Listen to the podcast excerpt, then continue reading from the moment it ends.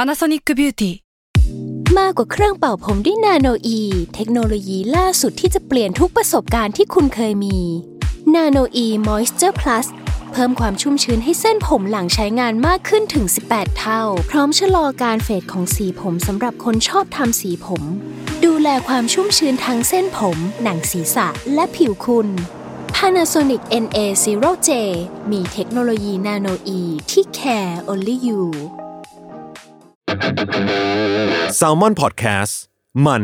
สด อร่อย ทฤษฎีสมคบคิด เรื่องลึกลับ สัตว์ประหลาด ฆาตกรรม ความลี้ลับที่หาสาเหตุไม่ได้ เรื่องเล่าจากเคสจริงที่น่ากลัวกว่าฟิกชั่น นี่คือรายการ Untitled Case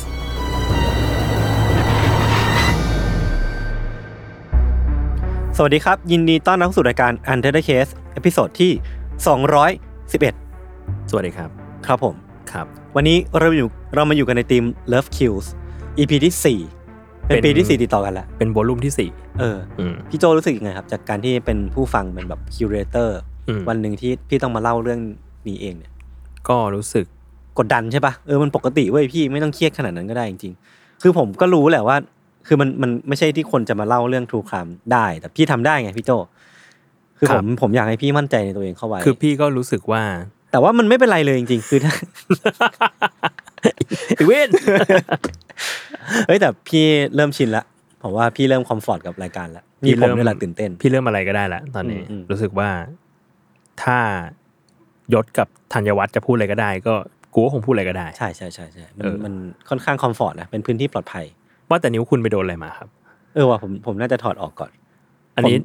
เราอัปเดตเรื่องราวสุขภาพได้ไหมครับ ได้ผมนิ้วล็อกครับ นิ้วล็อกเหรอครับ คือนิ้วล็อกเนี่ยมันเกิดจากการคือผมอะเคยนิ้วล็อกอยู่แล้ว อืมคือคุณฟังวงดนตรีอะไรมาบ้าง ใช่ ตอนนั้นที่ค่อนข้างล็อก คือผมอะมีปัญหาเว้ยคือผมอะแยกนิ้ว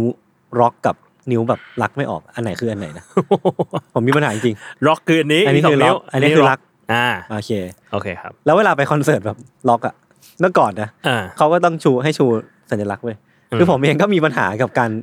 ทำ ว่าจะชูยังไงให้เป็นแบบ I love you เห รือว่าจะเป็นร็อก ผมก็เลยเลือกที่จะไม่ชูตลอมัน ด ต้องอย่างนี้วะนิวร็อก นี่ อ เหร ย่างนี้ อ วะอย่างนี้มา เออ คาราบาว เออเนี่ยผมมีปัญหากับสิ่งนี้มาก แต่ว่าผมว่าทุกคนก็น่าจะมีเหมือนกัน ครับ ครับ แต่ว่าวันนี้เรามาอยู่กับเรื่องความรัก ครับ แต่ว่าอ๋อนี่คือนิ้วล็อก ครับ คือนิ้วล็อกเนี่ยเป็นอาการที่เคยเกิดกับผมมาก่อนหน้านี้แล้ว คือช่วงที่เซลดาภาคแรกมันออก อ่ะ ผมก็เล่นเกมจนนิ้วล็อก แล้ว ตอนเนี้ยล่าสุด น่ น่าเห็นใจไหม ไม่ น่าเห็นใจไหม ล่าสุดคือผมไปเล่นเดฟเดอะไดเวอร์ อ่า เล่นเยอะไปหน่อย แล้วก็ตอบคอมเมนต์ทิกตอกในช่องข่าวร้อเยอะไปหน่อย อ่า ล็อกเลย ผมว่าเด e ไดเวอร์นี่ไม่น่าล็อกนะ คือเกมมันชิวๆป่ะ ใช่แต่มันเล่นติดต่อกันไง อ๋อ เออมันก็ส่งน้ำหน้า ครับ อืม มันไม่ต้องแบบกดรัวๆๆๆไม่มี ไม่ต้อง ไม่ต้อง ไม่ต้อง อืม อ่าแต่นอกจากนิ้วล็อกเนี่ยเราก็มีเรื่องของนิ้วเลิฟ อ่า ที่ เป็นธีมวันนี้เลิฟคิวนะครับก็จะเป็นเรื่อง เขิน อายว่ะ เขินวะไม่เป็นไร อายว่ะ second hand embarrassment คือเราจะมาเล่าเรื่องแบบเรื่องความรัก ครับ ที่มันนำไปสู่อาชญากรอาชญากรรม โศกนาฏกรรมบางอย่าง อะไรบางอย่าง อืม เออของผมเนี่ยมันมีผู้เสียชีวิตเกิดขึ้น อ่า แต่ไม่รู้ของพี่โจมีไหม ของผมเนี่ย ไม่บอก อ้าโอเค ครับ แต่แต่เรื่องที่ผมหยิบมาเล่าอ่ะรู้สึกว่าจะมีความแบบค่อนข้างสะเทือนใจอยู่เหมือนกัน อืม ก็อาจจะต้อง trigger warning ไว้ ไม่ซ้ำกับธัญวัฒน์นะ อันนี้ ไม่รู้ โอเค ครับอ่ะเดี๋ยวผมเริ่มก่อนวันนี้ ครับ เรื่องที่ผมหยิบมาเล่าเนี่ยครับเป็นเรื่องราวของผู้หญิงคนหนึ่งที่ถูกสิ่งที่ทุกคนรู้จักกันหรือว่าเรียกกันว่าความรักเนี่ยครับ อืม พัดพาชะตาชีวิตไปจนถึงจุดที่ เธอเหมือนอยู่ในน้ำกระแสที่มันเชี่ยวมาก อืม ๆ แล้วก็ไม่สามารถควบคุมอะไรที่มันเกิดขึ้นกับชีวิตของเธอได้อีกแล้ว อ่า นี่คือเรื่องราวของผู้หญิงที่มีชื่อว่าอีฟลินเนสบิทนะครับผม ครับ เรียกเธอว่าอีฟลินแล้วกัน เหตุการณ์เนี้ยต้องย้อนกลับไปช่วงต้นปี 1900 เป็นช่วงแบบ 1900 ต้นๆจนไปถึงไปไปจนถึงช่วงแบบ 1910 อะไรวันเนี้ยครับ ช่วงนั้นเนี่ยอีฟลินเนี่ยถือว่าเป็นคนที่มีชื่อเสียงอย่างมากในย่านในเมืองนิวยอร์ก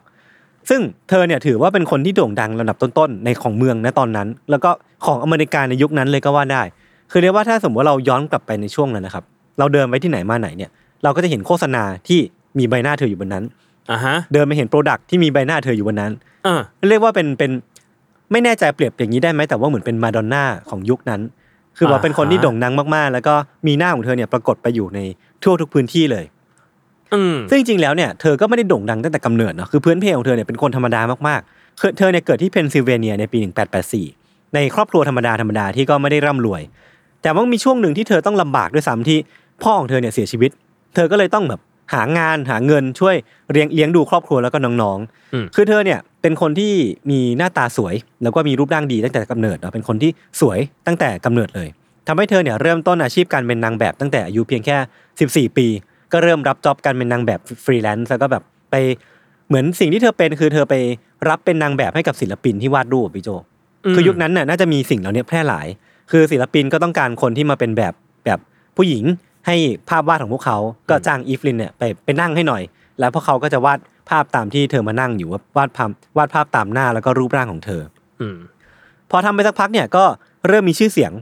ศิลปินหลายคนในละแวกหรือว่าคนที่เป็นคอนเนคชันกันเนี่ยก็เริ่มจ้างอีฟลินเนี่ยไปเป็นแบบ แล้วก็แบบคนนี้เสร็จปุ๊บก็ไปอีกคนต่อสลับสับเปลี่ยนกันไปทำให้เธอเนี่ยสามารถหาเงินได้ด้วยตัวเอง แล้วก็ช่วยเหลือครอบครัวได้ตั้งแต่ยังเด็กเลย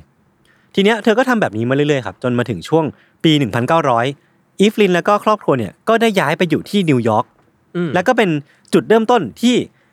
ทำให้เธอกลายเป็นคนที่ดังเป็นพลุแตกอะ อืม หลังจากการที่ไปอยู่ที่นิวยอร์กไทม์ไลน์มันเป็นอย่างนี้ครับ คืออีฟลินเนี่ยเริ่มต้นจากการเป็นนางแบบของศิลปินเนาะพอมาอยู่ที่นิวยอร์กเนี่ยเธอก็ยังคงทำอาชีพเดิม เพียงแต่ว่าศิลปินในนิวยอร์กอ่ะมีชื่อเสียงมาก มีคอนเนคชันกว้างกว่ามากทำให้พอเริ่มเป็นศิลปเป็นนางแบบให้กับศิลปินเจ้าหนึ่งปุ๊บก็เริ่มมีการพูดถึงปากต่อปากไปสู่คนนั้นคนนี้บ้าง และคอนเนคชันมันค่อนข้างกว้างใหญ่ไปเรื่อยๆทำให้ในเวลาไม่นานเนี่ยอีฟลินกลายเป็นนางแบบที่คิวฮอตที่สุดในนิวยอร์ก แล้วก็กลายเป็นคนที่พูดถึงเป็นระดับลำดับต้นๆ ถ้าอยากให้ใครสักคนมาเป็นแบบให้กับภาพวาดของศิลปินหน่อย อ่า แต่คือเขาไม่ได้แบบเขาไม่ได้เป็นดาราไม่ได้เป็นอะไรเป็นแบบ ตอนนั้นยังไม่ได้เป็น แบบอ่า เออ แต่ว่าสักพักเนี่ยพอเป็นแบบนางแบบศิลปิน เริ่มมีหน้าของเธออยู่ในงานศิลปะเยอะขึ้นน่ะ รู้ตัวอีกทีอีฟลินเนี่ยก็ได้ไปขึ้นปกนิตยสารดังๆ เช่น อ่ะคอสโมโพลิแทนฮาร์เปอร์บาซ่า อ่า วานิตี้แฟร์อะไรเงี้ ดั ย งมาก เออ ก็เป็นแบบนิตยสารแฟชั่น หรือว่าไลฟ์สไตล์ที่ค่อนข้างโด่งดัง ในยุคนั้นจนถึงยุคนี้ด้วยซ้ำเนาะ ก็เนี่ยแล้วก็เริ่มไปปรากฏตัวในโฆษณาสินค้าต่างๆ เช่นแบบเครื่องดื่ม เครื่องใช้ ซองบุหรี่โปสการ์ด หรือแม้กระทั่งไปอยู่ในโฆษณาของโคคาโคล่าซึ่งเป็นแบบบริษัทขายน้ำดื่ม โซดาชื่อดัง อืม แล้วคือคือเป็นเครื่องการันตีว่าเธอเองก็เป็นคนที่มีชื่อเสียงในระดับหนึ่งแล้ว อือหือ อีฟลินเนี่ยก็ต่อยอดแล้วก็ยกระดับชื่อเสียงของตัวเองเนี่ยด้วยการไปสู่แวดวงการแสดงมากขึ้น หลังจากนั้นเธอก็ได้ไปมีส่วนร่วมร้องคอรัสในละครเวทีชื่อดังที่ชื่อว่าฟลอโรโดราซึ่งผมก็ไม่ได้รู้จักนะ ไม่ได้อยู่ในแวดวง อืมอืม แล้วก็หลังจากนั้นเองก็เหมือนแบบโชว์ฝีมือได้อย่างโดดเด่นก็เลย ได้รับบทเด่นในละครอีกเรื่อง ชื่อว่า Wild Rose นะครับทำให้ชื่อเสียงของอีฟลินเนี่ยเริ่มเป็นที่พูดถึงมากขึ้นหรือว่าโด่งดัง แล้วก็เหมือนเติบโตไปอีกขั้นหนึ่งในแวดวงการแสดง เรียกได้ว่าในช่วงเวลาอันสั้นเนี่ยครับตอนเธออายุได้แค่ 16 ปีเท่านั้นเนี่ยก็ถือว่าเธอเป็นคนที่ประสบความสำเร็จแล้วคนหนึ่งก็ว่าได้นะครับ อืม แล้วก็เป็นในช่วงเวลานั้นเองครับ ที่สายทานแห่งชื่อเสียงแล้วก็เงินทองเนี่ยกำลังพัดพาเธอไป มันทำให้เธอเนี่ยได้ไปพบเจอกับผู้ชายคนหนึ่งครับ ครับ ตอนนั้นเป็นปี 1901 อีฟลินเนี่ยมีอายุแค่ประมาณ 15-16 ปี โอ้เด็กมาก เออซึ่งเด็กมากๆเนาะตอนนั้นน่ะเธอไปเล่นละครที่โรงละครเวทีแห่งหนึ่ง แล้วก็ได้ไปเจอกับผู้ชายคนเนี้ยครับที่มีชื่อว่าสแตนฟอร์ดไว อือหือ แซนฟอร์ดเนี่ยเป็นชายอายุ 46 ปี คือแก่กว่าอีฟลินประมาณ 30 ปีได้ อืม เออ เยอะมาก ตัวสแตนฟอร์ดเนี่ยเป็นสถาปนิกครับ คือเป็น อ่า สถาปนิกที่ไม่ใช่สถาปนิกที่ไหนก็ตามเนาะ แต่ว่าเป็นคนที่มีชื่อเสียง เป็นคนที่เก่งกาจ แล้วก็มีชื่อเสียงในระดับท็อปๆของวงการ เขาเนี่ยถูกเรียกให้เป็นอัจฉริยะของวงการสถาปัตย์ของอเมริกาในยุคนั้น อืม คือผลงานที่เขาออกแบบอะพอพูดชื่อไปทุกคนน่าจะค่อยๆ ออกกันบ้าง มันมี ตั้งแต่อ่าเมดิสันสแควร์การ์เด้น โอ้โห มีแบบเออ โอ้ คือ อย่างดัง คือแบบเป็นเป็นแลนด์มาร์กอันหนึงของอเมริกาเนาะแล้วก็ อ่า คือเขาอะน่าจะออกแบบตอนที่เป็นเป็นดีไซน์ที่สองแหละ คือเหมือนแบบ อ่า ดีไซน์แรกมันค่อนข้างคลาสสิกแล้วเหมือนมีการรีโนเวทก็แซนฟอร์ดไว้ก็เป็นคนที่เข้ามารับผิดชอบในการออกแบบอันใหม่นี้ อืม มีอาคารของทิฟฟานี่แอนโค อ่ามีมีไอ้วอชิงตันสแควร์อาร์คที่มันเป็นแบบประตูซุ้มประตูของวอชิงตันสแควร์ อ่าฮะ อันนั้นก็เป็นไอคอนิกเหมือนกัน แล้วก็มีแมนชั่นของ JP Morgan ที่เป็นแบบธนาคารชื่อดัง เออ แล้วก็มีสถาปัตยกรรมสวยงามอีกเยอะแยะมากมาย ทั่วทั้งอเมริกาแล้วก็นิวยอร์กที่เป็นฝีมือของผู้ชายคนเนี้ย เจพีมอร์แกนนี่เหมือนเราเคยเมนชั่นในมันนี่มาเกดอนป่ะ เออผม สัก EP ไม่แน่ใจเหมือนกัน น่าจะ เออจำไม่ได้ น่าจะเป็นตอนที่เล่าเรื่องอะไรวะ เล่าเรื่อง ไอ้ เอ่อ roaring twenties อะไรอย่างเงี้ยเหรอ ไม่ใช่ ไม่แน่ใจ อาจจะเป็น เออ ช่วงไอ้นี่ ช่วงแฮมเบอร์เกอร์คริส เออเอออาจจะไปนไม่ได้คือผม เออ เองก็จำไม่ได้เหมือนกัน แต่ ครับ นั่นแหละ มันมีอีกเยอะมากที่เขาเป็นคน อ่า ออกแบบ แล้วก็เป็นสถาปัตยกรรมชื่อดัง ครับ ก็เป็นตัวการันตีฝีมือแล้วก็ชื่อเสียงของผู้ชายคนนี้ได้พอสมควร อืม ทีเนี้ยทั้งสองคนเนี่ยก็มาพบกันที่โรงละครเนาะ อืม ตัวสแตนฟอร์ดเนี่ยเป็นฝ่ายเข้าหาอีฟลินก่อนครับ อีฟลินเนี่ยอธิบายการพบกันของทั้งสองคนว่าสแตนฟอร์ดเนี่ยตอนเข้ามาเนี่ยก็ให้ความรู้สึกว่าเฮ้ยดูเป็นคนใจดีว่ะ อืม ดูเป็นคนฉลาดเป็นคนเก่งอย่างที่บอกว่าคือเขาเป็นคนที่แบบมีฝีมืออยู่แล้วมีชื่อเสียงมากมายอยู่แล้ว สร้างของเยอะมาก เออ และที่สำคัญคือสร้างความปลอดภัยให้กับเธอ เออ เหมือนทั้งสองคนรู้จักกันแล้วก็รู้สึกว่าแบบเป็นเซฟโซนให้กันและกัน อ่า เออ เธอก็เลยมองว่าเขาเนี่ยเป็นเหมือนพ่อ อ่า เพราะว่าอายุต่างกัน 30 ปีอ่ะ เออ ก็เลยรู้สึกว่าคนคนนี้เหมือนพ่อพ่อเราเลยอ่ะ คือคือถ้ามีอายุมีลูกตอนอายุสามสิบเนี่ยก็คือลูกโตเท่า ใช่ เท่าอีฟลิน เออ คือแบบว่าเนี่ยมันเหมือนให้ความรู้สึกอบอุ่นแบบเนี้ยแบบที่เหมือนแบบพ่อที่ให้กับลูกอะไรแบบ เออ นี้ครับ เออ ทั้งสองคนก็รู้จักกันแล้วก็เริ่มสนิทกันมากขึ้น อืม ตัวสแตนฟอร์ดเองก็ใส่ใจแล้วก็เทคแคร์อีฟลินเป็นอย่างดี อืม คนรอบตัวของอีฟลินเองก็พูดว่าเฮ้ยสแตนฟอร์ดดูเป็นคนดีนะ เออ ก็ดีแล้วที่มีเขาอยู่ข้างๆ หรือว่าอยู่ในแวดวงที่แบบเป็นวงเป็นคนสนิทกันเนาะ อืม ก็เป็นไปแบบนั้น จนกระทั่งความสัมพันธ์ของทั้งสองคนครับ เดินทางมาถึงจุดหนึ่งที่มันมีเหตุการณ์หนึ่งเกิดขึ้นสิ่งที่เกิดขึ้นตอนนั้นครับคือสแตนฟอร์ดเนี่ยได้ทำการโน้มน้าวให้คุณแม่ของอีฟลินเนี่ยไปเดินทางไปเยี่ยมญาติที่เพนซิลเวเนีย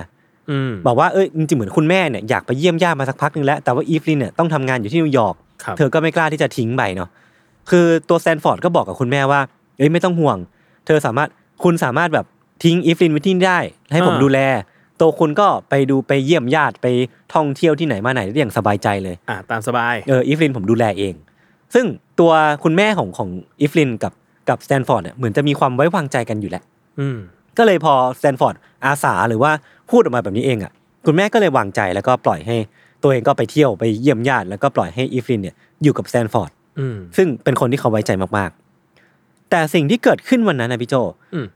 เหมือนสแตนฟอร์ดเนี่ยได้ทำการชักชวนให้อีฟลินนะครับมาที่อพาร์ตเมนต์ของเขา อ่าฮะ เพื่อมารับประทานอาหารเย็นกัน โดยที่ตลอดมื้อนั้นน่ะสแตนฟอร์ดหยิบแชมเปญเทแชมเปญใส่แก้วอ่ะแล้วก็ยื่นให้อีฟลินแบบไม่หยุด อ่า ให้อีฟลินพยายามดื่ม ซึ่งตอนนั้นเธออายุแบบ 16 15 16นะ เออ ก็ดื่มดื่มดื่มดื่มเข้าไป พยายามมอมอีฟลินจน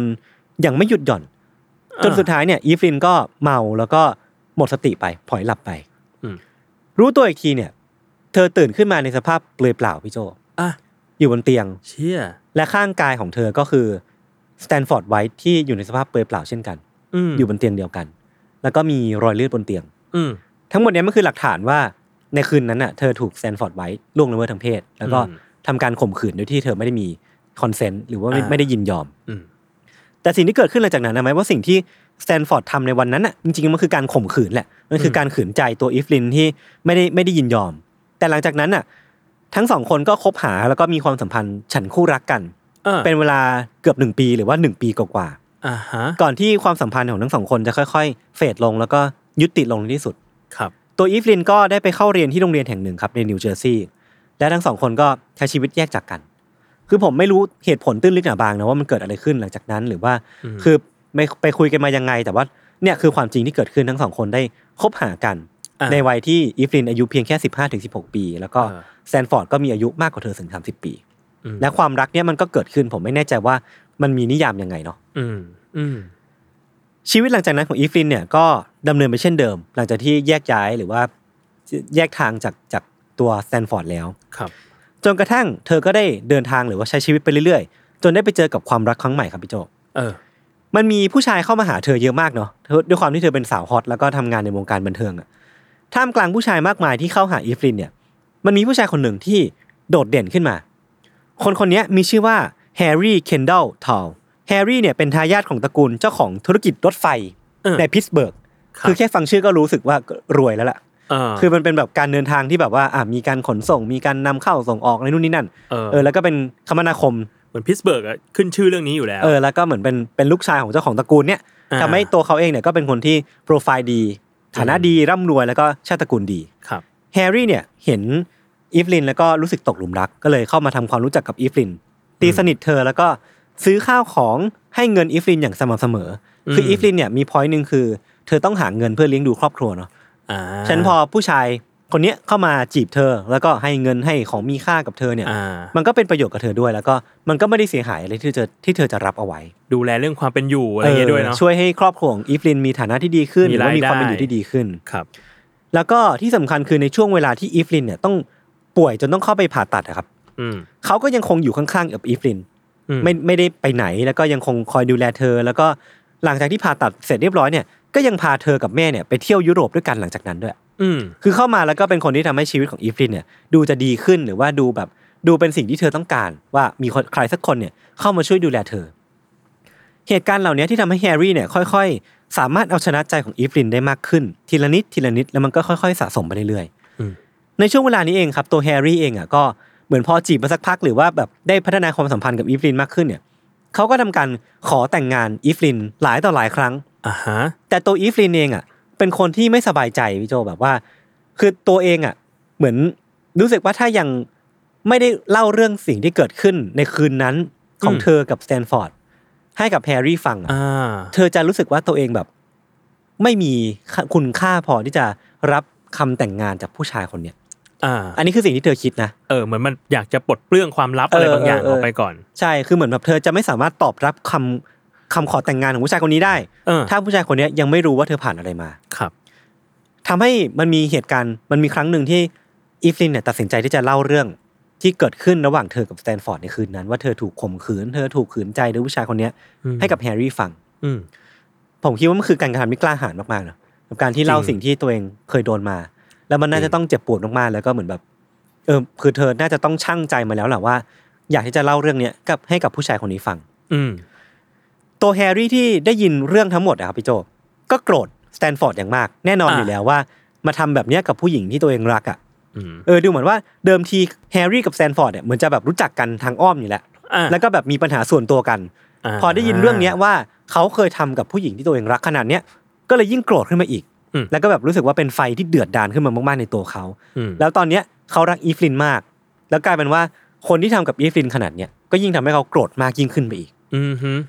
มันทำให้ความจริงที่อีฟลินพูดออกมาเนี่ย ไม่เพียงที่จะไม่ทำให้แฮร์รี่รู้สึกไม่โอเคกับเธอ แต่มันยิ่งทำให้แบบมันพิสูจน์ว่าแฮร์รี่เนี่ยรักเธอมากแค่ไหนด้วยซ้ำเพราะว่าเขาโกรธแทนเธอขนาดเนี้ย อ่า เออแต่ว่าฟังดูเหมือนจะเป็นเรื่องดีเนาะที่อีฟลินเนี่ยได้เจอกับผู้ชายอย่างแฮร์รี่ ที่ อ่า โกรธแทนเธอขนาดนี้หรือว่าแบบ เป็นเดือดเป็นร้อนแท เธ น อ อืม แต่ว่าในความเป็นจริงแล้วครับสิ่งที่แฮร์รี่ทำกับอีฟลินเนี่ยมันอาจจะไม่ได้ต่างอะไรกับที่สแตนฟอร์ดทำหรือว่าอาจจะ อ้าว หนักกว่าที่สแตนฟอร์ดทำด้วยซ้ำ ฮะ เพราะว่ามันมีครั้งหนึ่งครับที่เขาเคยพาอีฟลินเนี่ยไปที่ปราสาทส่วนตัวของเขาแห่งหนึ่ง ฮะ แล้วก็เอาตัวต่อตัวอีฟลินเนี่ยไปขังอยู่ในห้องห้องหนึ่ง ฮะ ในปราสาทแห่งนั้น แล้วก็เอาแส้ครับฟาดไปที่ตัวอีฟลิน ฮะ บีบคอเธอ แล้วก็ใช้กำลังในการข่มขืนทำร้ายร่างกายเธอแล้วก็ล่วงละเมิดทางเพศของอีฟลิน เชี่ย ต่อเนื่องเป็นเวลาสองอาทิตย์เต็ม ไอ้เชี่ยโอ้โห คือ ฮะ คือสิ่งที่สแตนฟอร์ดทำอ่ะมันไออันเนี้ยหนักกว่าเยอะ เออ แล้วมันเป็นสิ่งที่อีฟลินต้องต้องโดนอ่ะ เออ ก่อนที่เวลาผ่านไปปุ๊บ เหมือนค่อยๆ ลืมปุ๊บก็จะมารู้สึกผิดแล้วก็ขอโทษอีฟลินว่าเอ้ยผมไม่น่าทำแบบนั้นเลย เออ แบบผมไม่โอเคกับสิ่งที่เกิดขึ้นผมขอโทษได้ไหม เออโหมันก็ท็อกซิกนะ ก็เฮี้ยอยู่ เออ เออแล้วมันก็มีอีกหลายครั้งที่เขาเนี่ยมักจะใช้อารมณ์แล้วก็ความรุนแรงกับอีฟลิน อืม รวมถึงว่าเธอก็ได้ล่วงรู้ความจริงในภายหลังว่าเขาเนี่ยเป็นคนที่มีอาการติดยาเสพติดด้วยซ้ อ่า ำแล้วก็มีปัญหาในการควบคุมอารมณ์ตั้งแต่เด็กแล้ว เออ นี่คือสิ่งที่เธอต้องเจอกับแฮร์รี่ อืม ผู้ชายที่เธอเคยเข้าใจว่าจะเป็นคนที่เข้ามาช่วย ให้เธอลบปมในอดีตเข้าไปได้ เออ เออแม้ว่าสิ่งที่แฮร์รี่ทำกับอีฟลินน่ะมันจะโหดร้ายถึงขนาดเนี้ยมันจะมีอีกหลายสิ่งที่ผมไม่ได้เล่าไปเนาะ อืม แต่เขาก็ยังคงขออีฟลินแต่งงานอยู่เรื่อยๆพี่โจเรา คือ กั ไม่ใช่แค่ครั้งเดียว เออเรา ยัง กับ มีอีก เรากับเขาไม่ได้คิดหรือว่าไม่ได้รู้สึกเลยว่าสิ่งที่ตัวเองทำอ่ะมันเป็นเรื่องที่ผิดอ่ะ เออ เขายังคงรู้สึกว่าเนี่ยมันคือการแสดงออกถึงความรักที่เขามีต่ออีฟลินนะ อืม ที่ผมทำไปแบบเนี้ยเพราะผมรักคุณนะ คุณแต่งงานกับผมได้ไหม อืม แต่ว่าสิ่งที่เกิดขึ้นหลังจากนั้น คือด้วยเงื่อนไขต่างๆ ที่ตัวอีฟลินมาชั่งตวงวัดในหัว ทั้งเรื่องของฐานะของแฮร์รี่ เรื่องของการที่เขาเนี่ยล่วงรู้ความจริงของ อืม ของเธอว่าเธอเคยถูกล่วงละเมิดทางเพศมาเคยถูกข่มขืนมา อืม เขาครอบครอบงำความจริงนี้เอาไว้อยู่ แล้วก็ไม่รู้ว่าถ้าเธอปฏิเสธไป เขาจะเอาเรื่องนี้ไปเล่าให้กับคนอื่นฟัง แล้วทำให้ชื่อเสียงเธอเสียหายหรือเปล่า ครับ หรือว่ามันมีปัจจัยอีกห้อมล้อมอีกมากมาย ที่สุดท้ายเนี่ยมันมันเหมือนจะเป็นกับตัวบีบบังคับให้อีฟลินเนี่ยต้องยอมตกลงแต่งงานกับแฮร์รี่ในที่สุดอะ เออ ด้วยความกลัวด้วยซ้ำอะ เออ โอ้โห ถ้าทำได้ขนาดนี้ก็น่ากลัวจริงๆแหละ ใช่ และสิ่งที่เกิดขึ้นหลังแต่งงานเนี่ยพี่โจ เออ มันแบบสิ่งที่เคยเกิดขึ้นก่อนแต่งงานอ่ะ มันยังคงอยู่ เออ แล้วมันก็ยังมีแต่จะทวีคูณหนักข้อขึ้นด้วยซ้ำอะ ครับ คือมันมีการทำร้ายร่างกาย มีการข่มขืน มีการล่วงละเมิดล่วงละเมิดทางเพศต่อเนื่องหลังจากที่แบบแต่งงานกันไปแล้ว อืม และที่สำคัญคือความเกลียดชังของแฮร์รี่ที่มีต่อสแตนฟอร์ดอะมันยิ่งเดือดดาลมากยิ่งขึ้นไปอีกอะ อืม เพราะว่าเขามองว่าสแตนฟอร์ดเนี่ยคือศัตรูคนที่ข่มขืน และก็ช่วงชิงความบริสุทธิ์ของภรรยาของเขาไป อ่ะไปเป็นงั้นไป เออในคืนวันนั้น อ่า คือยิ่งทำให้เขาแบบโกรธแล้วก็รู้สึกว่าทำไมเขาถึงแบบไม่ใช่คนคนนั้น ไม่ใช่แต่กลับเป็นสแตนฟอร์ดไอ้ผู้ชายคนนี้ที่มาแย่งความบริสุทธิ์ของภรรยาไป โหซับซ้อนนะ ใช่ คือมันไม่ได้โกรธแทนภรรยาตัวเองด้วยซ้ำ มันโกรธที่ ที่เราไม่ได้ เขาเป็นคนนั้นอะ เออ เราไม่ได้เป็นคนแรกเนี้ยอ่ะ เออ ซึ่งแม่งแบบบูชิดสัสสัส เออ ๆเออ มันมีหลายครั้งครับที่แฮร์รี่อ่ะพารานอยมากๆถึงขนาดที่ลุกตื่นขึ้นมากลางดึกครับ นอนนอนอยู่แล้วก็ตื่นขึ้นมา และบังคับให้อีฟลินอ่ะเล่าถึงสิ่งที่เกิดขึ้นในคืนนั้นอ่ะ ระหว่างเธอกับแซนฟอร์ดอ่ะเล่าให้ฟังแบบละเอียดอะเล่าวนไปวนมา ซ้ำไปซ้ำมาจนจนกว่าเขาจะพอใจ แล้วก็นอนไป เออ คือผมไม่รู้ว่าหาสาเหตุเบื้องหลังที่เขาต้องทำแบบนี้คืออะไรเนาะ เออ แต่มันแสดงให้เห็นถึงว่าการแต่งงานของเขากับอีฟลินเนี่ยมันมันเหมือนว่ามันไม่มีความรักเกี่ยวข้องมันมีเพียงแต่ว่าแบบความเกลียดชังต่อผู้ชายคนเนี้ย เออ แล้วมันมีแต่ว่าสิ่งเนี้ยมันบดบังความรักที่ทั้งสองคนมีกันด้วยซ้ำอะ เออ แล้วแม่งแบบโอ้โหมันมันน่าอึดอัดมาก โอ้ แล้วมันประหลาดแบบ มาก ท็อกซิกมาก อืม ๆมันพารานอยขนาดที่ว่า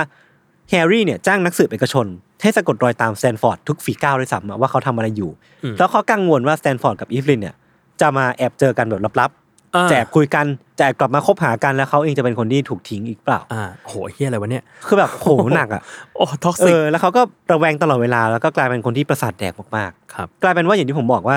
ชีวิตแต่งงานของสองคนเนี่ยกลับกลายเป็นเต็มไปด้วยเรื่องของคนรักในอดีต อืม และความเกลียดชังที่บดบังความรักไปจนแทบมิด อืม จนกระทั่งครับ เวลามันดำเนินมาถึงวันที่ 25 มิถุนายน ปี 1906 อืม วันนั้นเนี่ยมีงานแสดงรอบปฐมบรรทัดของละครที่มีชื่อว่าแมมเซลแชมเปญที่เมดิสันสแควร์การ์เดนที่สแตนฟอร์ดไว้เป็นคนออกแบบ อ่า เออ คือในคืนนั้นน่ะแฮร์รี่กับอีฟลินเนี่ยก็พากันเดินทางไปดูละครเนี่ยด้วยกัน ทั้งสองคนก็นั่งดูโชว์ไปจนถึงใกล้จบแหละ เวลามันก็ล่วงเลยไปจนถึงช่วงช่วงที่โชว์ใกล้จบตอนประมาณห้าทุ่มนะครับ จู่ๆเนี่ยข้างๆโต๊ะของทั้งคู่เนี่ยมันก็มีคนมานั่งโต๊ะที่มีการจองเอาไว้แฮร์รี่กับอีฟลินเนี่ยก็หันกันไปมองครับ อืม ปรากฏว่ามองปลัดเดียวก็รู้เลยว่าเนี่ยคือสแตนฟอร์ดไว้ อ่าก ลายเป็นว่ามันคือการพบเจอกันของศัตรูคู่อาฆาต เออ และเป็นแบบเลิฟทริแองเกิลอ่ะ เออ ทั้งสามคนได้มาเจอกันในสถานที่แห่งเดียวกัน เออ ในโรงละครที่มันเป็นสถานที่ที่สแตนฟอร์ดไบเป็นคนสร้างขึ้นมา อ่าโห ละครเวที ซตติ้งโหดอยู่ เออใช่ใช่ละครเวทีเนี่ยมันก็ดำเนินมาถึงช่วงใกล้จบครับพี่โจ ครับ เพลงสุดท้ายเนี่ยที่มีชื่อว่า I Could Love a Million Girls เนี่ยมันก็ขึ้นมา อืม แฮร์รี่ก็ได้ทำการลุกออกไปจากโต๊ะครับ เดินมุ่งหน้าไปยังโต๊ะของสแตนฟอร์ด แล้วก็หยิบปืนขึ้นมายิงไปที่ร่างของสแตนฟอร์ดเข้าสามนัดเต็ม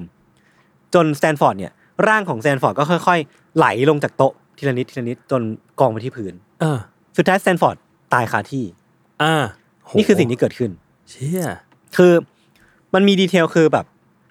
เขาไม่ได้ยิงแค่ที่ตัวนะคือเขายิงไปที่หัว ยิงไปที่ใบหน้าหรือว่าตาเออแบบมันมันคือจุดตายอะ เออ คือมันเป็นการกระทำจากความแค้น โกรธแค้นมาก เออมันไม่ใช่ต้องการที่จะแค่เอาชีวิตไป แต่ว่ามันคือการทำเพื่อแก้แค้นอะไรบางอย่างที่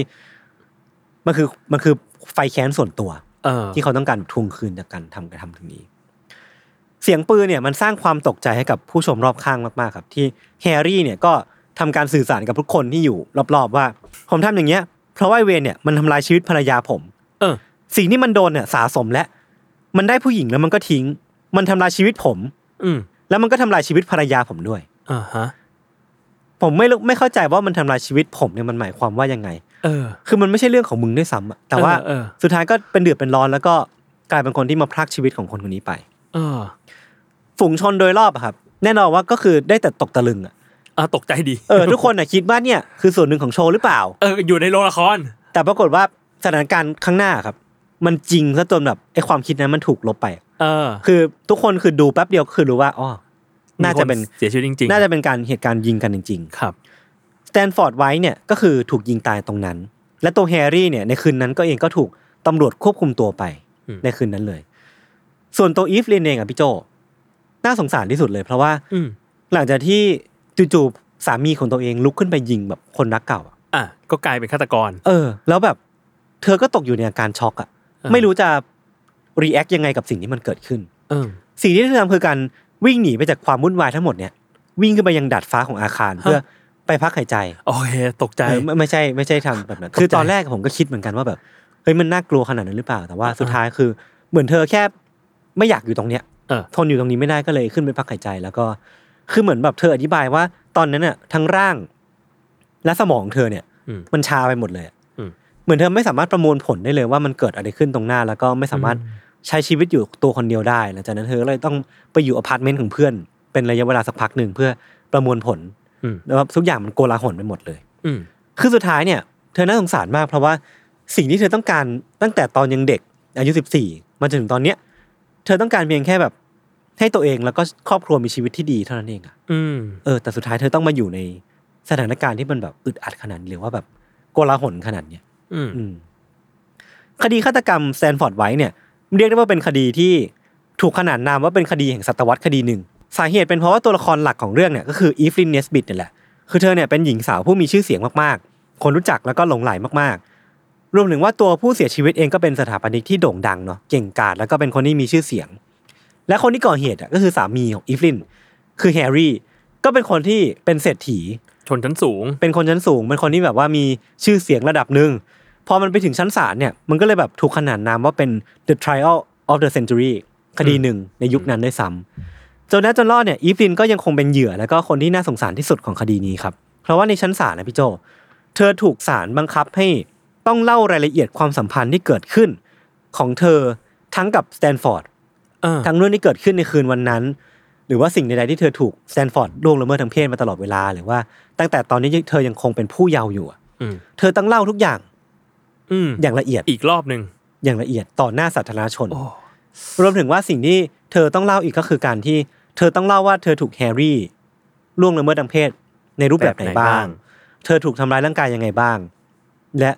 ทั้งหมดเนี้ยเธอต้องพูดออกมาต่อหน้าสาธารณชนแล้วว่าต่อหน้าสำนักข่าวที่รอที่จะเอาข่าวเรื่องของเธอไปเขียนเนี่ย โอ้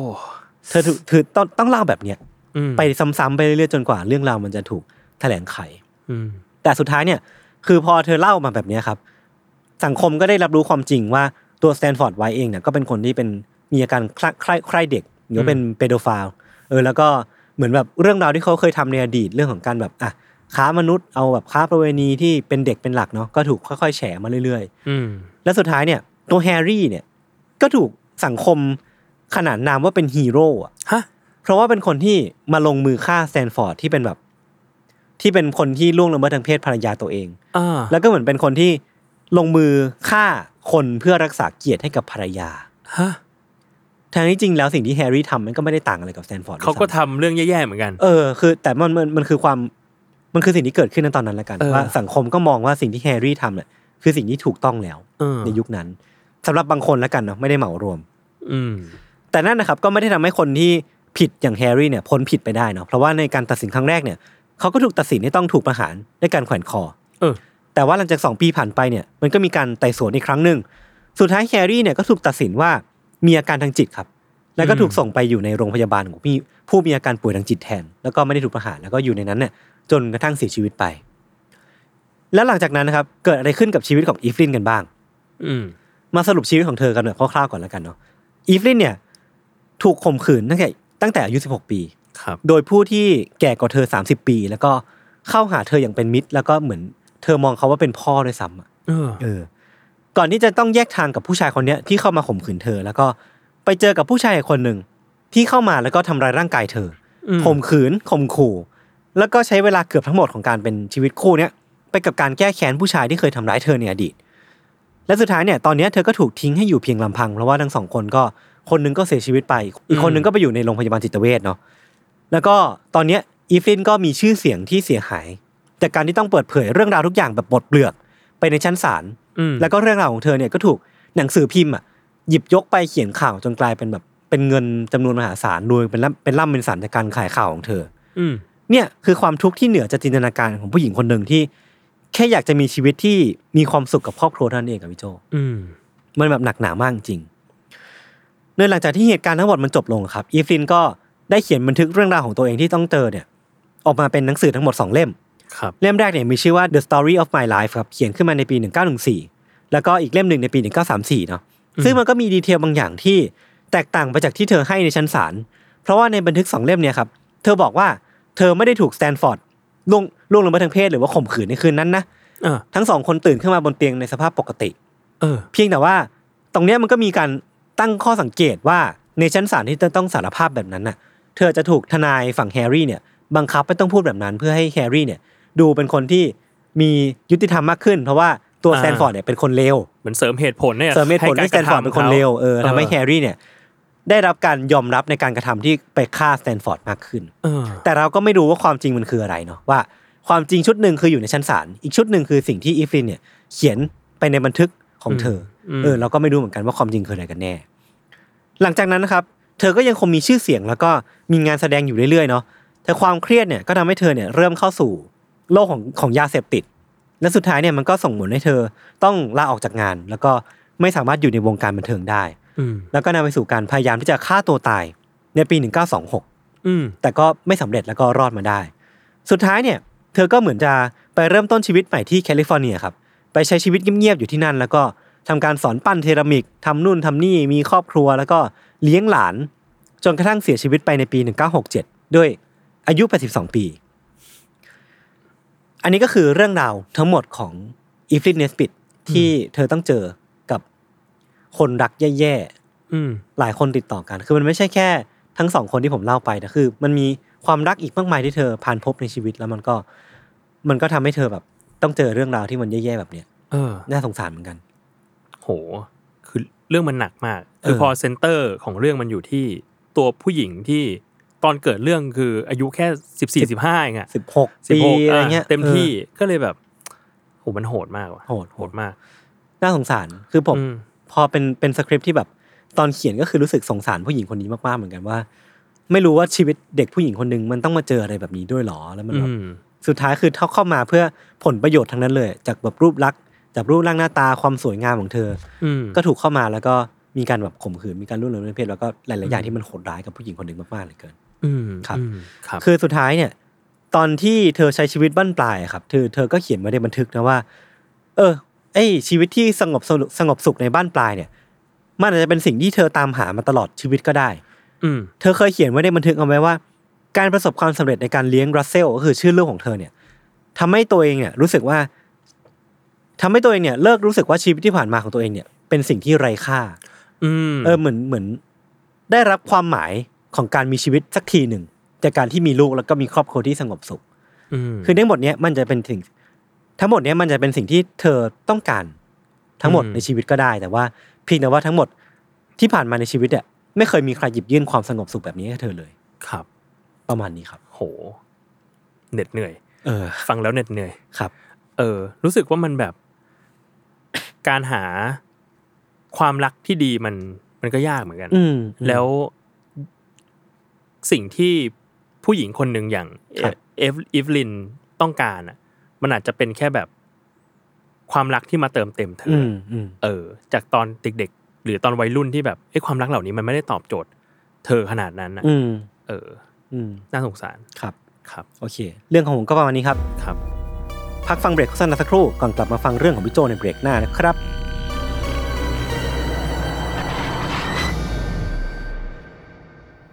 โอเค อ่ะ มาเข้าสู่เรื่องของผม ครับ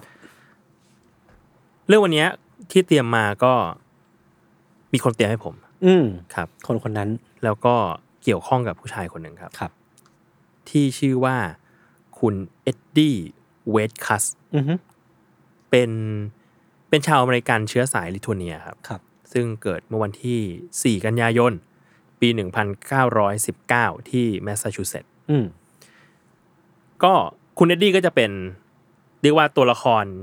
ศูนย์กลาง อืม ของเรื่องราวที่จะเล่าในวันนี้ อาจจะต่างรสชาติกับยศนิดหนึ่งตรง อือฮึ ที่มันอาจจะไม่ใช่ความรักระหว่าง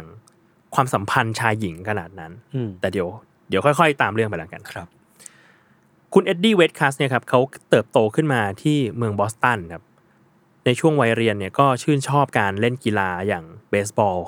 มาก ๆ อืม ชอบแบบโคตรๆเลย ซึ่งเราก็รู้กันว่าเบสบอลมันก็เป็นหนึ่งในกีฬายอดนิยมของคนอเมริกัน เออเออ มันเขาเรียกว่าอะไรวะ มันเหมือนแบบมันมีมันมีอเมริกันเกมสี่ อืม แบบอะ อืม มีบาสเกตบอล NFL มีเออมีอเมริกันฟุตบอล เออ มีฮอกกี้ เออ แล้วก็มีเบสบอล ครับ คือเป็นแบบบิ๊กโฟของอเมริกันเกม อือฮึ ทีเนี้ยแล้วไออัตราการแข่งขันสำหรับการเป็นนักเป็นนักกีฬาเบสบอล ประจำโรงเรียนมันก็เลยสูงมาก อืม ๆ เพราะว่าพอมันเป็นกีฬามูลค่าสูง ทุกคนก็อยากเป็นนักกีฬาเหล่านี้ ครับ อยากเป็นนักเบสบอล อยากเป็นนักบาสเกตบอลอะไรอย่างเงี้ยเนาะแต่ถึงอย่างนั้นนะครับ ด้วยทั้งพรสวรรค์แล้วก็ความพยายามฝึกซ้อมอย่างหนัก อยู่เสมอๆของเอ็ดดี้อะ อืม ก็ทำให้เขากลายเป็นหนึ่งในผู้เล่นหลักประจำโรงเรียนได้ ครับ แล้วก็เมื่อเติบโตขึ้นมาเรียนในชั้นมหาวิทยาลัยอ่ะเขาก็กลายเป็นหนึ่งในทีมเบสบอลของบอสตันคอลเลจครับ อืมโหหมอดัง หมอดังหมอดัง แล้วก็พอเป็นตัวหลักเนี่ยแปลว่าเอ้ยฝีมือใช้ได้ อือฮึ จากนั้นก็ตามคันลองเลยครับ คือเอ็ดดี้ก็เดินตามเส้นทางของนักกีฬาอาชีพจริงจัง เขาไปเข้าร่วมทีมเบสบอลชื่อว่าวอรัมโบอินเดียนส์ อืม เมื่อปี 1938 ครับ ตอนนั้นอายุได้ 19 โอ้ ในฐานะลูกกี้สองทีม อ่าอ่า เออ ซึ่งเอ็ดดี้ก็เป็นผู้เล่นหน้าใหม่หรือลูกกี้ที่ทำผลงานได้ยอดเยี่ยมมาก อืม ๆ แล้วก็กลายเป็นหนึ่งในผู้เล่นที่ถูกจับตามองจากทีมใหญ่ ครับ ๆ ว่าแบบอยากดึงตัวเขาไปร่วมทีมด้วย อืมยังตัวความหวัง เป็นตัวความหวัง เป็นตัวความหวัง ซึ่งมันก็จะมีพวกการดราฟพวกอะไรอย่างเงี้ยเนาะ ที่แบบว่าเขามาแมวมองแบบสเกลกันตาม อืม มหาลัยตามโรงเรียนอะไรเงี้ย แล้วก็เตรียมดึงตัวไป ทีนี้ครับหนึ่งในอีเวนต์สำคัญในชีวิตของเอ็ดดี้เนี่ย คือเขาได้รับเลือกเข้าไปอยู่ในทีม All American อืม ที่เป็นทีมรวมเอานักเบสบอลสัญชาติอเมริกันน่ะมารวมกัน ด้วยทั้งเนี้ยการที่เอ็ดดี้เป็นคนถนัดซ้ายอะ อืม มันทำให้การตีลูกของเขาค่อนข้างแตกต่างไปจากนักเบสบอลคนอื่น อืม ๆ ที่ส่วนใหญ่ก็เป็นคนถนัดขวาแหละ อืม พอประกอบกับการเล่นที่เก่งแล้วก็ยอดเยี่ยมมากๆอะทำให้นักเขียนบทความในแวดวงเบสบอลต่างๆ เนี่ยเขาก็เริ่มตั้งฉายาให้กับเอ็ดดี้ ครับ ซึ่งเอ็ดดี้ก็ได้ฉายาว่า The Natural ครับ อ่า ที่หมายถึงเป็นคนที่มีฝีมือยอดเยี่ยมเป็นธรรมชาติ อ๋อเป็นแบบพรสวรรค์อะไรเงี้ยเหรอ เออแบบเนเชอรัลอะไรเงี้ อื ย ม เหมือนถ้าเป็น อืม ถ้าเป็นมุนักมวยปั้มก็จะเป็นแบบริกแฟร์เนเจอร์บอยอะไรเงี้ย อ่า เป็นแบบคนที่เฮ้ยมีฝีมือแล้วมีคาริสมาแบบเป็นธรรมชาติ เออเออเออ The Natural จริงมันเหมือนเป็นแบบในวงการกีฬา อืม เวลาเราคุยดูกันแบบคนนี้เก่งจริงอ่ะคือเขาจะทำให้เรื่องยากมันดูเป็นเรื่องง่ายเนาะ ใช่ เช่นแบบว่า ใช่ การหมุนหมุนตีลังกาสามร้อยหกสิบองศาขึ้นไปเลย์อัพ เออ ของบาสอ่ะ ซึ่งจริงๆแล้วแบบอ๋อถ้าครูตามทำตามมึงเนี่ยซ้อมอ เราทำยู่สี่ ไม่ได้หรอ ปี กเออ แต่มันเขาทำให้ทุกอย่างมันดูง่าย มันก็เลยดูเป็นแบบอ่ะฉายาที่ natural คือแบบดูทำทุกอย่างเป็นธรรมชาติมาก ใช่ใช่ใช่ทีเนี้ยครับพอหลังจากนั้นอ่ะฝีมือของเอ็ดดี้ก็พัฒนาขึ้นเรื่อย อืม ๆ จนทำให้เขาเนี่ยกลายเป็นตัวจริง อ่า หรืออีกความหมายหนึ่งก็คือ ได้เป็นผู้เล่นชุดแรกของการแข่งขันเบสบอลอาชีพ ครับ ในปี 1941 ครับ อือฮึ ซึ่งตอนนั้นเขาอายุ 21 เอง โอ้โหเก่งนะ คืออายุน้อยกว่ายศ กี่ปี ผมแก่แล้วพี่ อย่างไรก็ดีครับทีนี้ เส้นทางการเป็นนักกีฬาเบสบอลของเอ็ดดี้อ่ะ อืม เขาก็มีอันต้องหยุดชะงักไปช่วงหนึ่ง เออ เพราะว่าช่วงนั้นเนี่ย ปี 1943 เนี่ยเขาและก็นักกีฬาอื่นๆ ทั่วอเมริกา ช่วงส เนี่ ง ย คราม ใช่ต้องไปรับใช้ชาติ อ่า ในฐานะทหารในช่วงสงครามโลกครั้งที่สอง อืม เอ็ดดี้เองเนี่ยก็ได้รับมอบหมายเป็นทหารที่ทำภารกิจในโซนเอเชียตะวันออกเฉียงใต้ อืม โดยเฉพาะในประเทศฟิลิปปินส์ครับ อ่า ก็ใกล้ๆกับเรา ใช่ ซึ่งตอนนั้นก็ถูกยึดครองโดยกองทัพญี่ปุ่น ครับ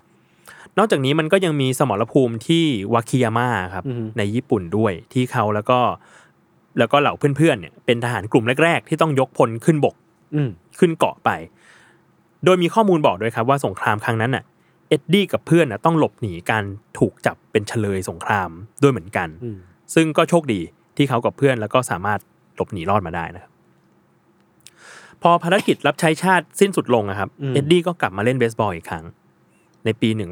1946 ครับ ก็ 3 ปีต่อมา อืม สงครามจบสิ้นลงนะครับ คราวนี้เขาย้ายทีมครับ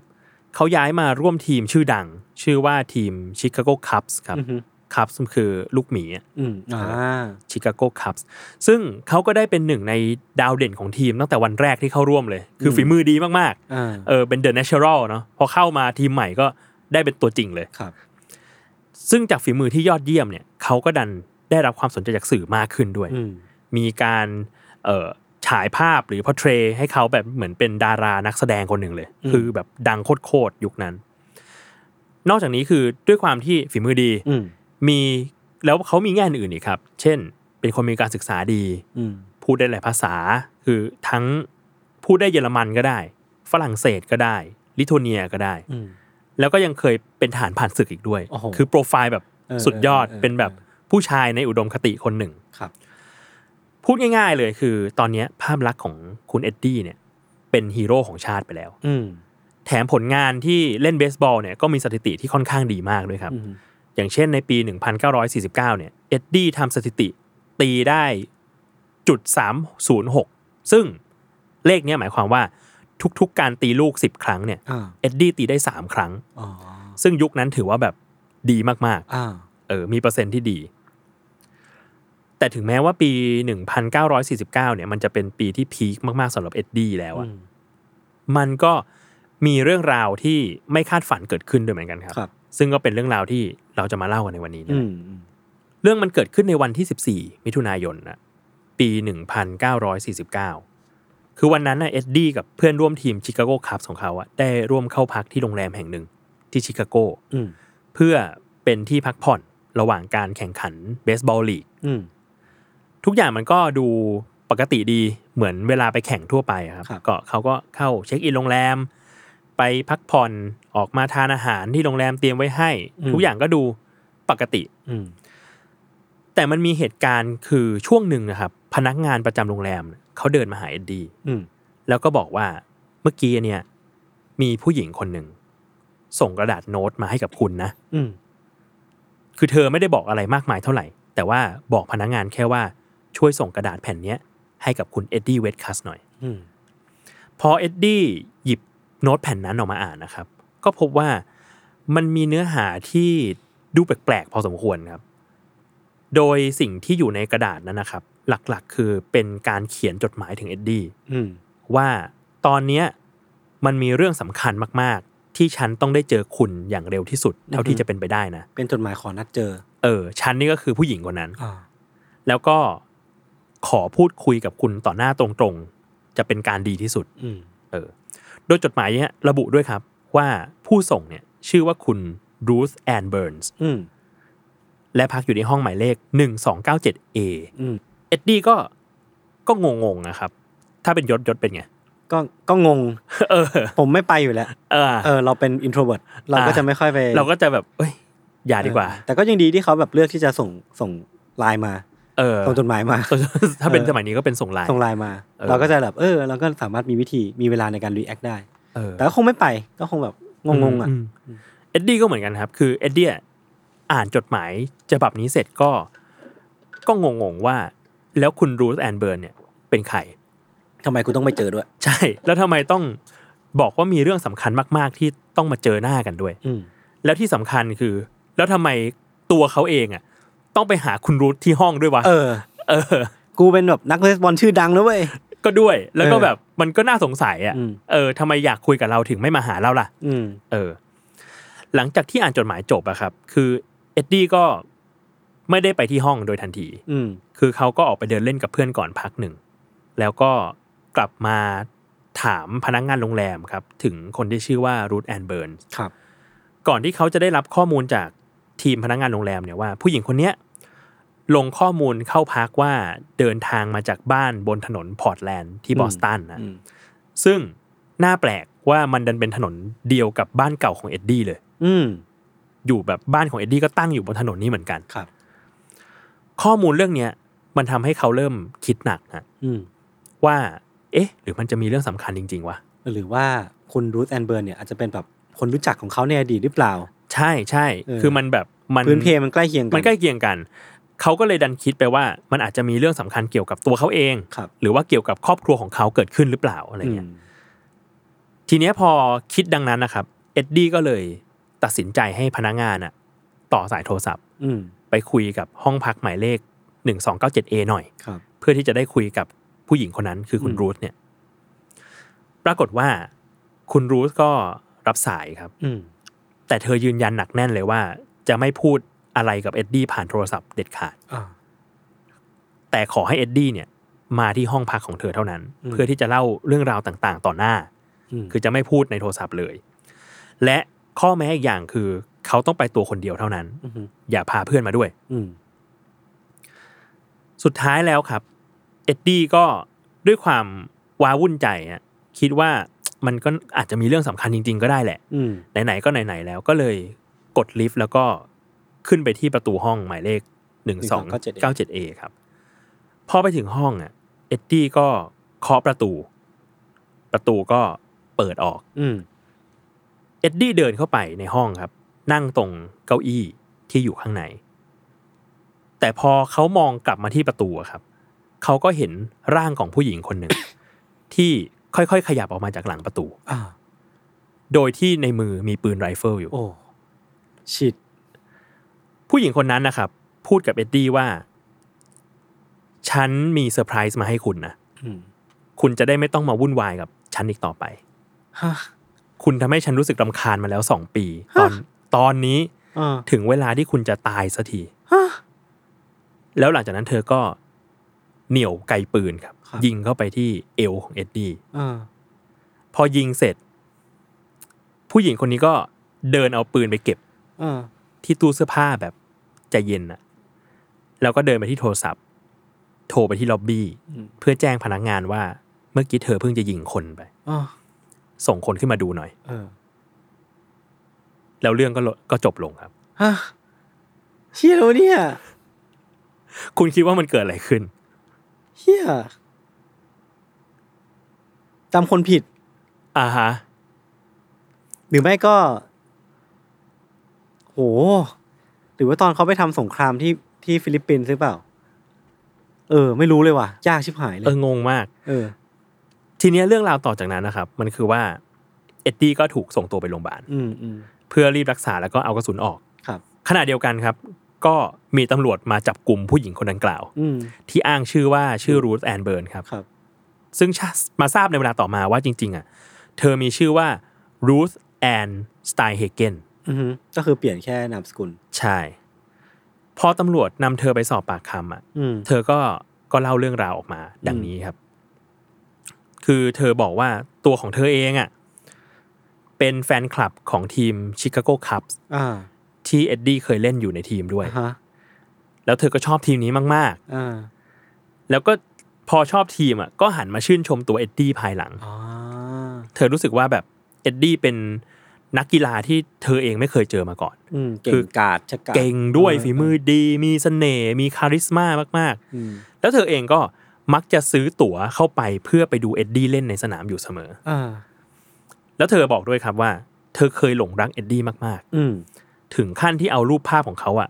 มาซุกไว้ใต้หมอน อ่า เพื่อจะทำให้เธอแบบได้ ฝัน นอนเห็น ถึง ฝัน โอ้โห ฝันถึงเขาอยู่แบบ คลั่งไคล้สุด แทบทุกวัน ๆเออ ฝันถึงงานแต่งงานของเราอะครับ อ่า คือไอ้ ไอคนเขียนสคริปต์เขาวางยาพี่ใช่ไหม เขาเป็นคนเลวเขาเป็นคนเลว ครับ ทีเนี้ยครับไอ้ความหลงไหลแบบเนี้ย อืม มันก็ลึกขึ้นไปถึงขั้นที่ว่า เธอเวลากินอาหารนะเธอก็จัดโต๊ะอาหารเผื่อเอ็ดดี้ด้วย โอ้โห เชี่ย แล้วก็ฝันว่าวันหนึ่งอ่ะ ที่โต๊ะอาหารบ้านเธอจะมี อ่า เอ็ดดี้เวทคัสมานั่งทานข้าวด้วย เชี่ยโหด ทีเนี้ยครับอย่างไรก็ดีไอ้ความลุ่มหลงแบบเนี้ยของ อืม คุณรูสอะมันก็กลายเป็นความรู้สึกแบบอื่นที่น่ากลัวมากยิ่งขึ้น ครับ เรื่องมันเกิดขึ้นเมื่อเอ็ดดี้อะตัดสินใจย้ายทีม อืม จากชิคาโกคัพส์เนี่ยไปอยู่ที่เมืองฟิลาเดลเฟีย อ่า เธอก็บอกว่าการที่ไม่สามารถเห็นเอ็ดดี้เล่นในสนามที่ชิคาโกได้อีกแล้วเนี่ย อืม มันเป็นความเจ็บปวดมาก อืมอืมอืม ๆ แล้วมันก็เริ่มทำให้เธอรู้สึกขุ่นเคืองใจอะว่าทำไมเอ็ดดี้ต้อง ต้องหนีเธอ ต้อง ไป ย้ายทีมด้วย เออต้องจากเธอไปเมืองอื่นที่เธอไม่สามารถตามไปเจอได้อะ อ่า ทำไมทำแบบนั้นน่ะ เออ เออ เธอบอกว่าสำหรับเธอแล้วอ่ะมันมีความรู้สึกเหมือนโดนหักอกอ่ะ อืมอืมอืม เหมือนโดนทรยศ ครับ ทุกๆ ครั้งเลยที่เธอนึกถึงเอ็ดดี้ก็จะรู้สึกลำคาญขึ้นมา อืม ในใจเสมอๆทีเนี้ย คุณรู้เธอก็เก็บความรู้สึกเนี้ยไว้กับตัวเอง อืม มาตลอด จนวันหนึ่งเธอรู้ว่าเอ็ดดี้กับทีมของเขาอ่ะ อืม จะต้องมาแข่งกับทีมชิคาโกอีกครั้ง อืม ในช่วงเดือนมิถุนายน เธอก็เลยไปสืบมาครับ จนรู้ว่าเอ็ดดี้เนี่ย นอนพักที่โรงแรมแห่งไหน เออ ก็เลยรีบไปจองห้องในโรงแรม เตรียมคำพูดไว้ อืม เตรียมอาวุธปืนมาสัง เตรียม หาร แผนทุกอย่างไว้ อ่ะเตรียมหมด อืม รูทวางแผนหลอกล่อให้เอ็ดดี้ติดกับด้วยการเขียนลงไปในโน้ต ครับ ว่ามันมีเรื่องสำคัญต่อตัวเขานะ อ่า แล้วก็ตั้งใจด้วย อ่า ให้ให้เห็นว่าเธอมาจากที่อยู่ที่ใกล้เคียงกับบ้านของเอ็ดดี้ โโหเพื่อทำให้รู้สึกมีความแบบคุณเกี่ยวข้องกันบางอย่าง ใช่ อืม ใช่ เชี่ย คือเธอบอกว่าแผนการนี้ของเธอมันก็สำเร็จ อ่า เพราะว่าเอ็ดดี้อะรู้สึกกังวลใจขึ้นมา ว่า ครับ มันอาจจะมีเรื่องสำคัญ อืมอืม เกี่ยวกับครอบครัวหรือเกี่ยวกับตัวเขาเอง อืม ที่เธอต้องบอกก็ได้ อืม หลังจากที่รูทก่อเหตุนะครับ เธอก็ถูกตำรวจจับ อืม แล้วก็มีรายงานข่าวว่า เธอไปพูดกับจิตแพทย์ที่มาประเมินสภาพจิตใจ ครับ ของเธอว่า เธอทำลงไปเพราะรู้สึกว่า ถ้าเธอไม่สามารถจะครอบครองเอ็ดดี้ได้อะ อืม ก็ไม่ควรจะมีใครครอบครองเขาเหมือนกัน โอ้โห น่ากลัวมาก น่ากลัว พอคดีนี้ไปถึงชั้นศาลนะครับ ครับ ผู้พิพากษาก็วินิจฉัยว่ารูสเนี่ยมีปัญหาด้านสภาพจิตใจ อืม ทำให้ไม่จำเป็นต้องรับโทษ อ่า แต่ว่าจะถูกส่งตัวไปรักษาในโรงพยาบาลแทน อ่า เป็นเวลา 3 ปี ครับ ส่วนทางฝั่งเอ็ดดี้อะครับ หลังจากถูกส่งตัวไปที่โรงพยาบาลเขาก็ได้รับความช่วยเหลืออทันท่วงที อืม ไม่ไม่ถึงกับชีวิต ก็รอดพ้นจากความตายมาได้ ครับ แล้วในเวลาต่อมาหลังจากที่คดีเนี้ยไปจบในชั้นศาลน่ะ อืม แล้วตัวของรูสเนี่ยก็ถูกส่งต่อไปรักษาในโรงพยาบาล ครับ ตัวเอ็ดดี้เองอ่ะก็ตัดสินใจที่จะไม่ฟ้องร้องเธอต่อครับ อืม อืมแล้วก็หลังจากที่อาการจากแผลการโดนยิงเขาดีขึ้นอ่ะเขาก็กลับมาเล่นเบสบอลตามเดิม ก็ยังเก่งเหมือนเดิม ใช่ อืม คุณคิดว่าไงบ้าง โอ้โห กับเรื่องนี้ เดาไม่ถูก ตอนแรกผมผมลืมคิดไปว่ามันคือแฟกเตอร์เรื่องแบบแฟน อ่า เออแฟนแบบแฟนคลับที่ที่มีอาการหึงโหด อืม นึกถึงเรื่องที่ผมเคยเล่าไปในแบบ UC เล่มสองมั้งมันคือแบบแฟนคลับของศิลปินคนหนึ่งชื่อชื่อว่าบิยอกอ่ะ อ่าบิยอก เออ ดั ก็ งมาก มีคนหนึ่งชอบมาก แล้วก็แบบรู้สึกว่าสักพักหนึ่งก็จะเริ่มแบบจากความชอบอ่ะ มัน มันแบบดีดเหมือนเป็นหนังยางที่ดีดกลับด้านอะมันแบบ เออ ยิ่งดึงเยอะมันก็ยิ่งแบบยิ่งกลายเป็นความเกลียดชังที่เยอะมาก เออ แล้วมันนำไปสู่การกระทำที่มันแบบบางทีเราคาดไม่ถึงนะว่าความรักที่แบบความรักระหว่างคนติดตามกับคนที่เราชื่นชอบอ่ะ อ่า มันดูเป็นความรักข้างข้างเดียวแล้วกัน อืม เออแล้วมันมันมันเยอะขนาดนั้นจนแบบมันมีความแบบไม่แฟร์เกิดขึ้นแล้วมันนำไปสู่เหตุการณ์ที่อย่างคาดไม่ถึงอย่างที่แบบเรียกคนมายิงอ่ะต่อหน้าต่อตา เออ มันมันน่ากลัวยิ่งแบบ ทุกวันนี้มัน คือขนาดยุคนั้นยังน่ากลัวเลย เออ ยุค ยุค ที่ นี้ อิ น่าน จะ โฟ ห เม นัก ชัน กว่า หรือข้อมูลมันน้อยอะ อืม ยิ่งถ้ายุคเนี้ยเราเห็นในข่าวอยู่เรื่อยๆเนาะว่าแบบการมีคนติดตามมันดี อืม เรารู้สึกว่าเราได้รับความความ ค รั วาก มรักที่ดี เออเฮ้ยสิ่งที่เราทำมันมีคนชื่นชมอยู่นะ ครับ แต่ในขณะเดียวกันมันก็มันก็เป็นดาบสองคมถ้ามันมากเกินไปอะ บางคนกับบางคนที่แบบอ่ะผมคิดว่าคุณรู้เนี่ยน่าจะมีอาการป่วยทางจิต อืม เออแล้วมันบางทีมันอาจจะมากเกินไปแล้วก็ อืม นำไปสู่อะไรแบบเนี้ยหรือว่าอย่างที่พี่ทันเคยเล่า ม ที่ไอดอลโดนแฟนคลับเอามีดมาแทง เออ ก็น่ากลัวมาก อืม เออเออก็ก็น่าจะเป็นอะไรประมาณนี้แหละมั้ง เออ เคยเห็นข่าวแบบเร็วๆนี้เองก็มีนะ อืม แบบดาราหรือนักแสดงคนไทยเนี่ย อืม ก็เหมือนเหมือนถูกแฟนคลับที่ อืม ที่เกินเบอร์อะ ครับ ไปติดตามถึงแบบบนเครื่องบิน เออ ถึงใน เออ ห้องโรงแรมข้างๆอะไรอย่างเงี้ย อืมอืม โหซึ่งมันแบบน่ากลัวมาก หรือว่าถ้าอย่างเกาหลีเขาเรียกว่าซาแซงแฟนมั้ง อ่า เออที่แบบว่าตามโหดแล้วไม่ให้ เออ ไม่ให้ไม่ให้ความเป็นส่วนตัวของศิลปิน เออเออ แล้วก็ตามไปแบบไม่น่ารักอ่ะไม่ดีอ่ะเออซึ่ง อืม ก็ไม่ใช่สิ่งที่ควรควรทำนะเพราะ จว่าริง เราเราติดตามผลงานเรารักกันได้เราชอบกันได้เหมือนกับว่าแบบก็มีเส้นแบ่งที่ชัดเจน เออคือ เอออยาก เขาเองเรียกว่าคนในสปอตไลท์อ่ะ เออ เขาก็มีชีวิตที่เป็นงานกับชีวิตที่เป็นส่วนตัว ใช่ใช่ทุกคนก็มีชีวิตส่วนตัวมีแบบสิ่งที่ เออ ต้องคีปเอาไว้เหมือนกัน อืม อืม ทีเนี้ยอ่ะมันมีเรื่องเรื่องต่อมาอีกนิดนึง ครับ คือ เรื่องของเอ็ดดี้กับรูสอ่ะถูกสื่อในสหรัฐตอนนั้น ตอนยุคนั้นนะฮะ อืม เป็นที่พูดถึงมาก อ่า ดังมาก แล้ว ยังถูกนำไปเป็นแรงบันดาลใจในนิยาย อ่า ที่เขียนโดยคุณเบอร์นาร์ดมาลามุดครับ ครับ ใช้ชื่อว่า natural อ่า แล้วในเวลาต่อมาก็มีการเอาหนังสือเล่มเนี้ยไปดัดแปลงเป็น อืม หนังฮอลลีวูด อืม ชื่อเดียวกัน ชื่อ natural เนี่ยเหรอ ใช่ ในปี 1984 ครับ อ่า โดยคนที่เล่นเป็นพระเอกก็คือโรเบิร์ตเรดฟอร์ด ครับ สำหรับชีวิตของเอ็ดดี้อะครับ อืม หลังจากที่เกิดเหตุการณ์เนี้ยจริงๆ เขาก็กลับมาแข่งได้ อืม แล้วก็อยู่ต่อมาอย่างค่อนข้างมีความสุขครับ อืม แล้วก็เสียชีวิตลงไปในปี 1972 เนื่องด้วย ครับ โรคมะเร็ง อืม ส่วนผู้ก่อเหตุอย่างรูสก็เสียชีวิตลงในปี 2013 นี่เอง โอ้ก็อยู่มานานเหมือนกัน ใช่ครับ ครับ ประมาณนี้ครับ อืมโอเคครับผม ก็เป็นอีกอีพีที่ทำให้เห็นถึงความความรักไอ้ธีมความรักนี่แม่งแบบว่าไปได้กว้างเหมือนกันนะ จริง เรารักแบบคนรักหรือว่า มีความรักมาเกี่ยวข้องแต่นำมาสู่แบบอ่ะเรื่องราวร้ายๆอย่างที่ อืม อิฟลินเจอ ม หรือว่าความรักระหว่างคนดัง อืม นักกีฬาคนหนึ่งกับแฟนคลับ อืม ก็ถือว่าเป็นความรักเหมือนกัน ใช่ มัน เออ คือความแบบความปรารถนาดีให้แก่กันที่จุดหนึ่งมันมันเกินเบอร์ออก มัน ไป ล้น อะ ล้นปรี มันล้น เกิ ปรีออกไปอะไรเงี้ย อืมอืม เออ ก็นั่นแหละครับ ก็ ครับ ขอให้มียังไงดี มีชีวิตที่ดีใน ขอ วันแห่ ให้ งควาทุกมรัก คนมีความรักที่ดี ใช่ครับ และว่าไม่มากไม่มากไม่น้อยเกินไป ใช่ครับ มีชีวิตที่ธรรมดาแต่ว่ามีความสุขนะครับ ครับผม ครับผมงั้นวันนี้ก็ประมาณนี้ครับ ประมาณนี้ครับ ติดตามรายการ u n d e r Case ได้ทุกช่องทางของสม o ร์ Cast นะครับ วันนี้ผมสองคนลาไปก่อน สวัสดีครับ สวัสดีครับ